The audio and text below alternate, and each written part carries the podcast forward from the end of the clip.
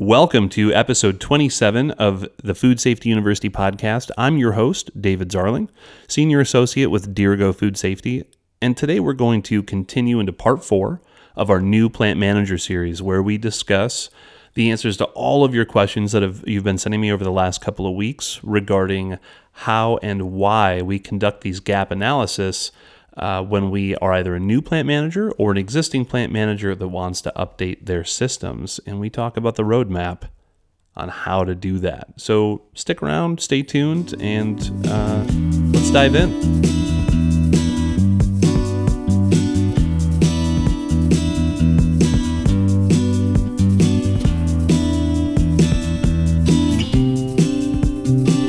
Welcome to the Food Safety University podcast presented by Dr. Michelle Pfannenstiel of Dirigo Food Safety. Tune in to learn about food safety and processing in plain terms. We'll break down the ins and outs of HACCP, the food code, and much, much more so that you can easily implement and manage your own food safety program and even have some fun while doing so. Happy spring, everyone. Welcome to part four of the new plant manager series here on Dirigo Food Safety's Food Safety University podcast. I hope warm temperatures are reaching everyone, um, getting some seedlings in the ground. We've got lambs hitting the ground.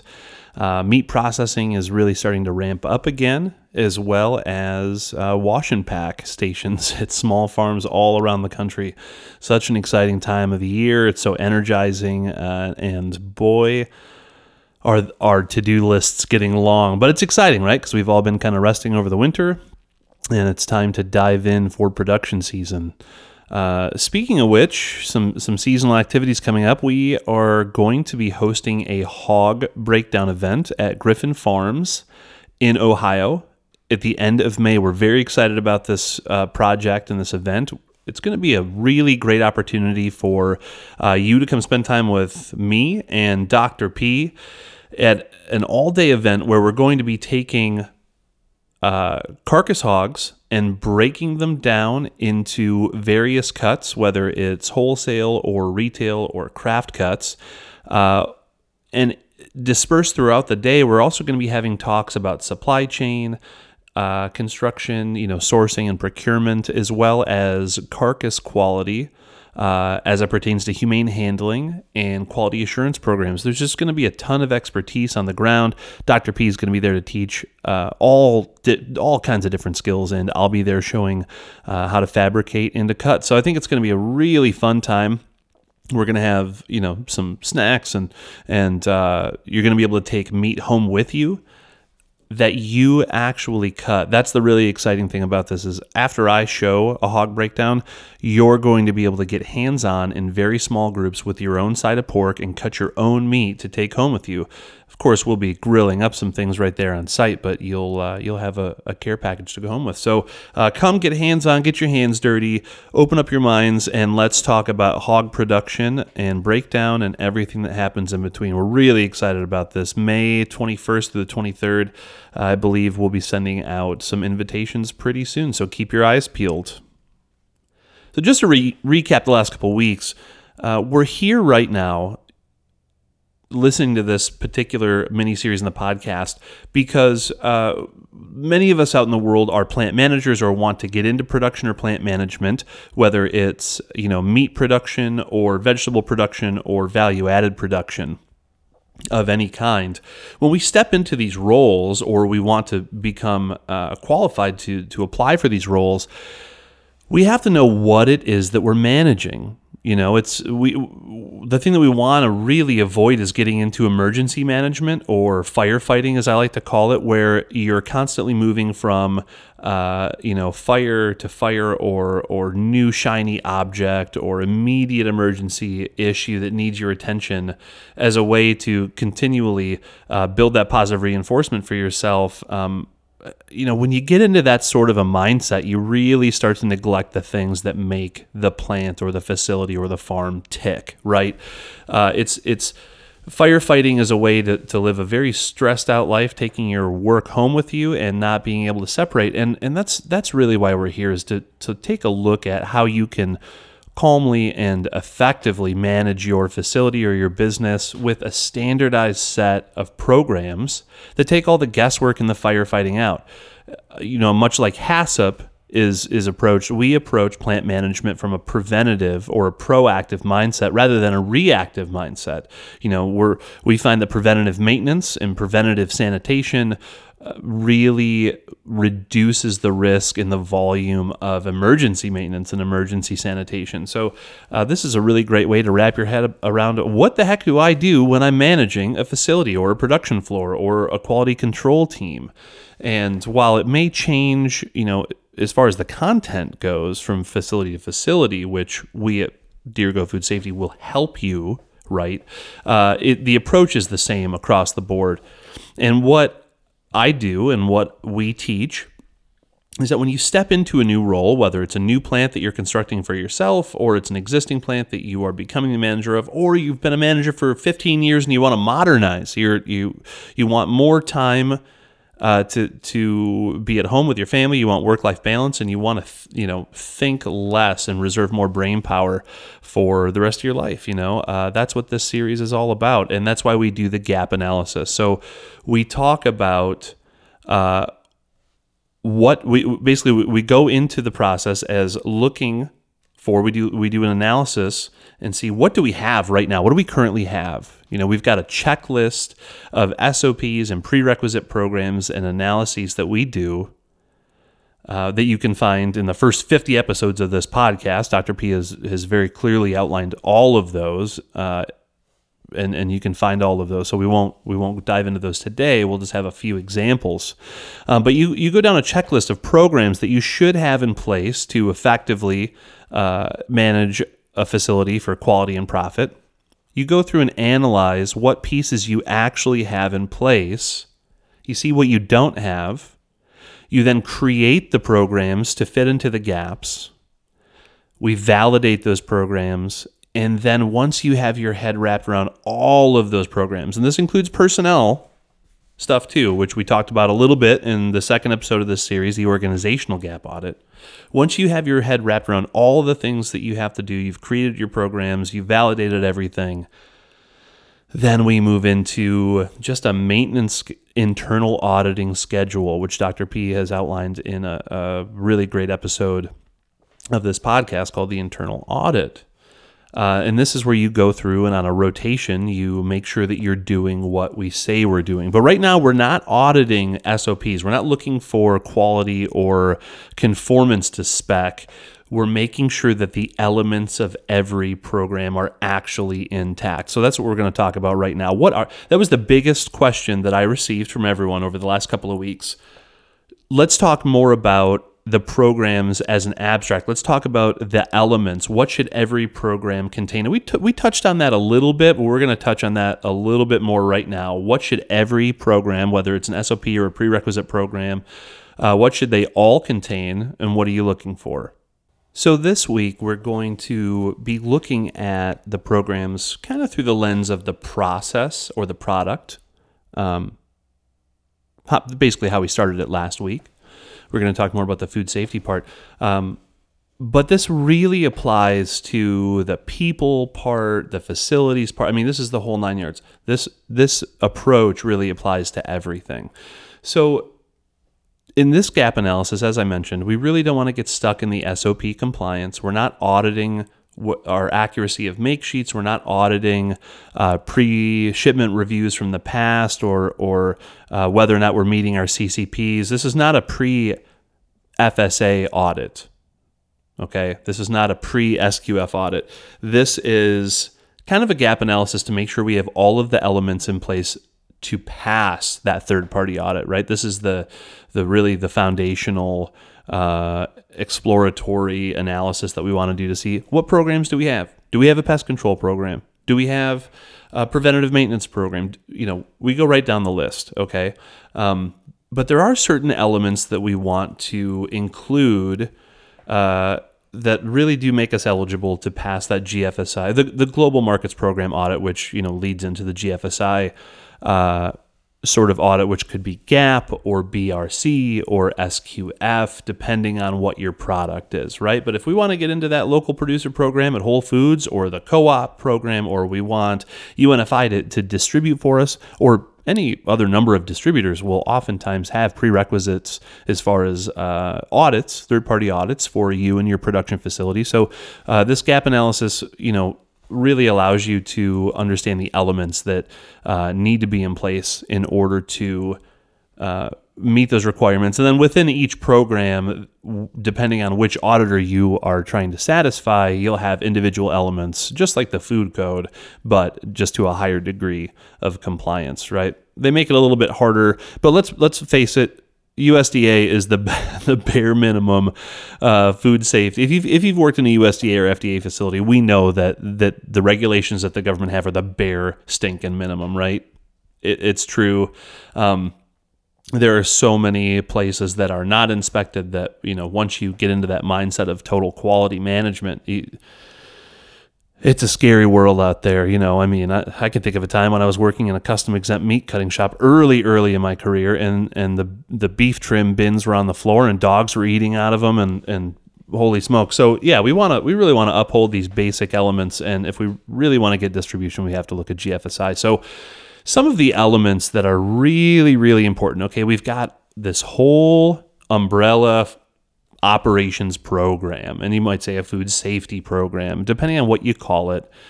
We've talked about it being divided into three segments people, process, and facilities, right? And each one of those headings has several programs, whether they're just individual SOPs or they uh, standard operating procedures, or they are prerequisite programs made up of several SOPs.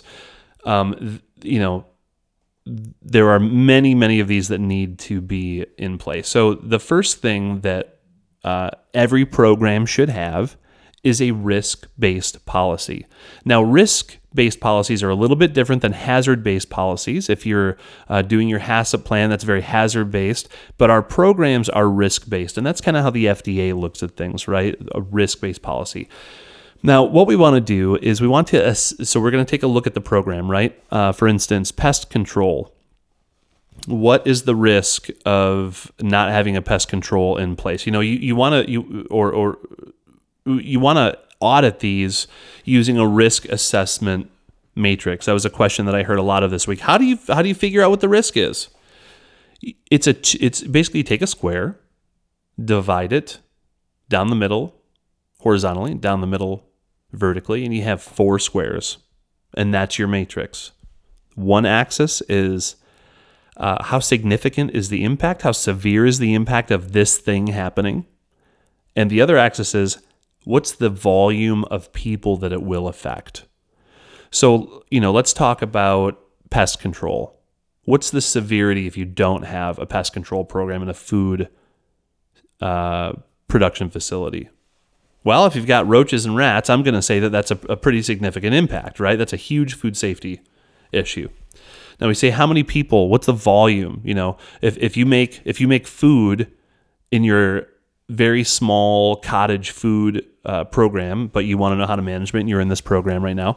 Um, you may only have five customers. Okay, well the risk is like fairly low, I guess. That's you know we could look at that being a low risk, but when it comes to vermin in your food, I feel like it's a it's a high risk regardless because even if you only uh, affect ten people, if there's rat poop in your food, it's it's really going to significantly impact all of them you know? So i'm going to consider that to be a high risk. So you, you take that matrix and the boxes are low and high going in either direction and you create you just assess what the impact is. Now it could be for instance um, you may have an sop or a prerequisite program around customer complaints and there and uh, you might say you know what's the impact if we don't have a customer complaint system in place or a program in place? Well, we might say it's like kind of low because it's not a food safety issue necessarily.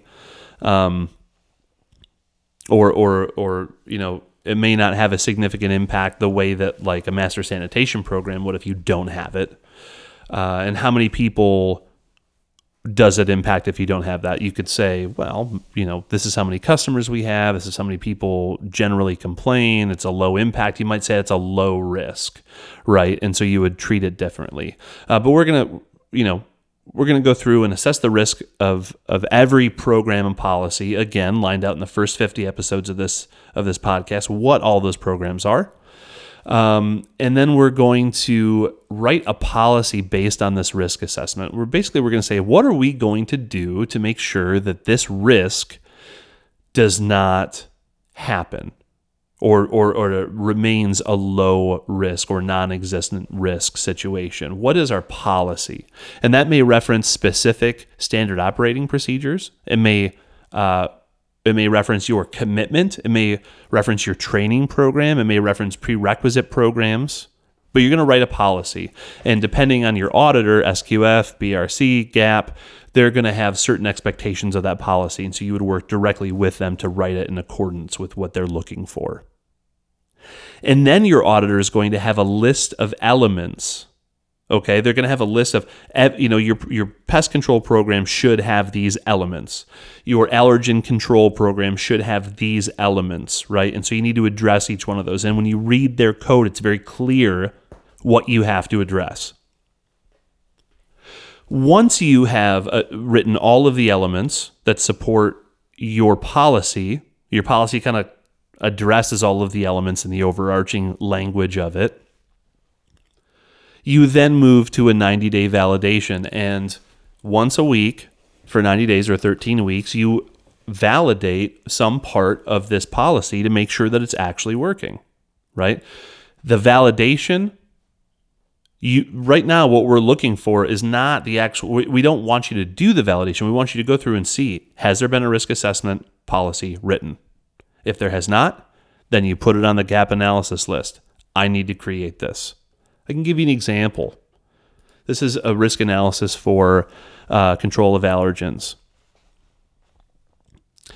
it has a company policy that says you know we do produce food with allergens Allergens are a known component of food with, which causes physiological reactions due to an immunological response, right? The labeling of allergens contained in food products is done based on our hazard analysis. Our program has the following allergens, there's a list. Uh, and then we say that the risk is high because we do produce food with allergens. And then we go to the SQF code and list all of the elements that we are going to satisfy. Okay, and if you'd like to learn more about that, hit me up, David at Food Safety, uh, DirigoFoodSafety.com. I can talk to you more about elements in SQF and walk you through those. If we did it on this program, it would be a 19 hour episode and I'd lose everybody. So, uh, but once we go through those elements, an example of one is is a documented program in place to control allergens and prevent cross contamination? Well, yes, there is a program, and it is our prerequisite program and the SOPs that go along with it. And then for 13 weeks, once a week, we go through and we validate some part of this program. We do a label check. We pick a random label, or we pick six random labels, and we say, does it have the proper allergen labeling? Yes, it does. Are there any corrective actions? Did we find anything out of compliance? No, we did not. Date and initial. Bam, validated the first week. Second one, Training check. There's an element in the SQF code that talks about training. Uh, do we have a written and clear annual training for employees on allergen control? Yes, we do. Here's our policy. Here's our SOP. Here's the training materials. Is everything in place? Yes, it is. So that's how you do a risk assessment for a program. Next, another element for a program in your food safety system or, or, or overall program there are the prerequisite programs. We go through and we talk about uh, you know different things that are in place that mitigate risk and hazard, and that might be your preventative maintenance program or your receiving and storage program. How cold do we keep it? How do we receive things in what room? What's the what's the process flow? How do we are we sure that there are no physical hazards? I mean, a big one for that is, uh, you know, pallet, like shards of wood and pallets that come in on, on fresh product. How do we make sure that that doesn't happen, right? So we create a program based on that. We write the risk, we write the policy, uh, we do the elements for GFSI, and then we do a validation. So every prerequisite program comes with a risk based policy, as do the SOPs. SOPs may just be one procedure. It might not be a collection of procedures like a prerequisite program, but it still should be validated because we want to make sure that every SOP uh, is accurate. It doesn't just sound good on paper, it's actually what we're able to do in our facility because I've written beautiful SOPs that were like totally impossible to do, right? So we want to make sure that they're realistic. Um, and so that's why we want to go through and audit this and make sure that every SOP has the risk based policy uh, also has we also want to take a look at uh, work instructions and procedures. We want to make sure that those are evident in every SOP as well as every other piece. So the elements of a standard operating procedure are as such. We have our ISO header. Okay. We've got the scope, the purpose, the requirements, the responsibilities, the storage requirements, how we're going to store the documents, work instructions, who's going to do the work, how they're going to do it in plain terms, verification and validation, how we're going to watch employees do their work to make sure that they're meeting the SOP procedure and work instructions, the validation that we already talked about. A corrective action program. They want to make sure that, that if something goes sideways, we know what we're going to do to correct it and then the documents that are generated in the SOP itself. Sometimes, you know, the monitoring log will be generated. We want to make sure there's a little table of contents for every prerequisite program or SOP to make sure we're not missing anything while we're auditing it, right?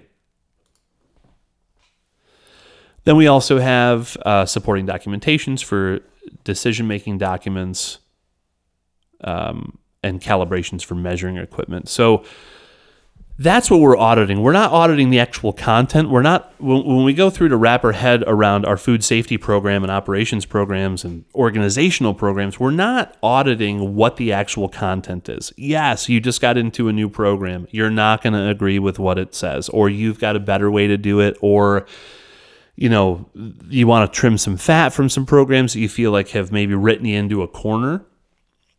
Uh, and have unrealistic expectations yes, that's going to happen. As a new manager, you're going to have a ton of things that you want to customize.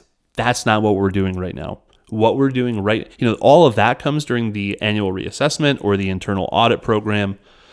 What we're doing right now is simply populating the list of the programs that we know have to be in place in order for our facility to produce wholesome, quality food that meets a third party auditor spec. Okay even if you are not planning on being audited by a third party, I still highly recommend having these programs in place to their spec because it is the gold standard. It is the quality wholesome standard, right? And if you try to implement a basic food safety program and try to go SQF later, it's a hell of a lot harder to retrofit something than it was to, to, to begin as you intend to continue. So, anyways, what we're actually doing right now is we're populating that list of all the programs that we want to see that we know need to be there.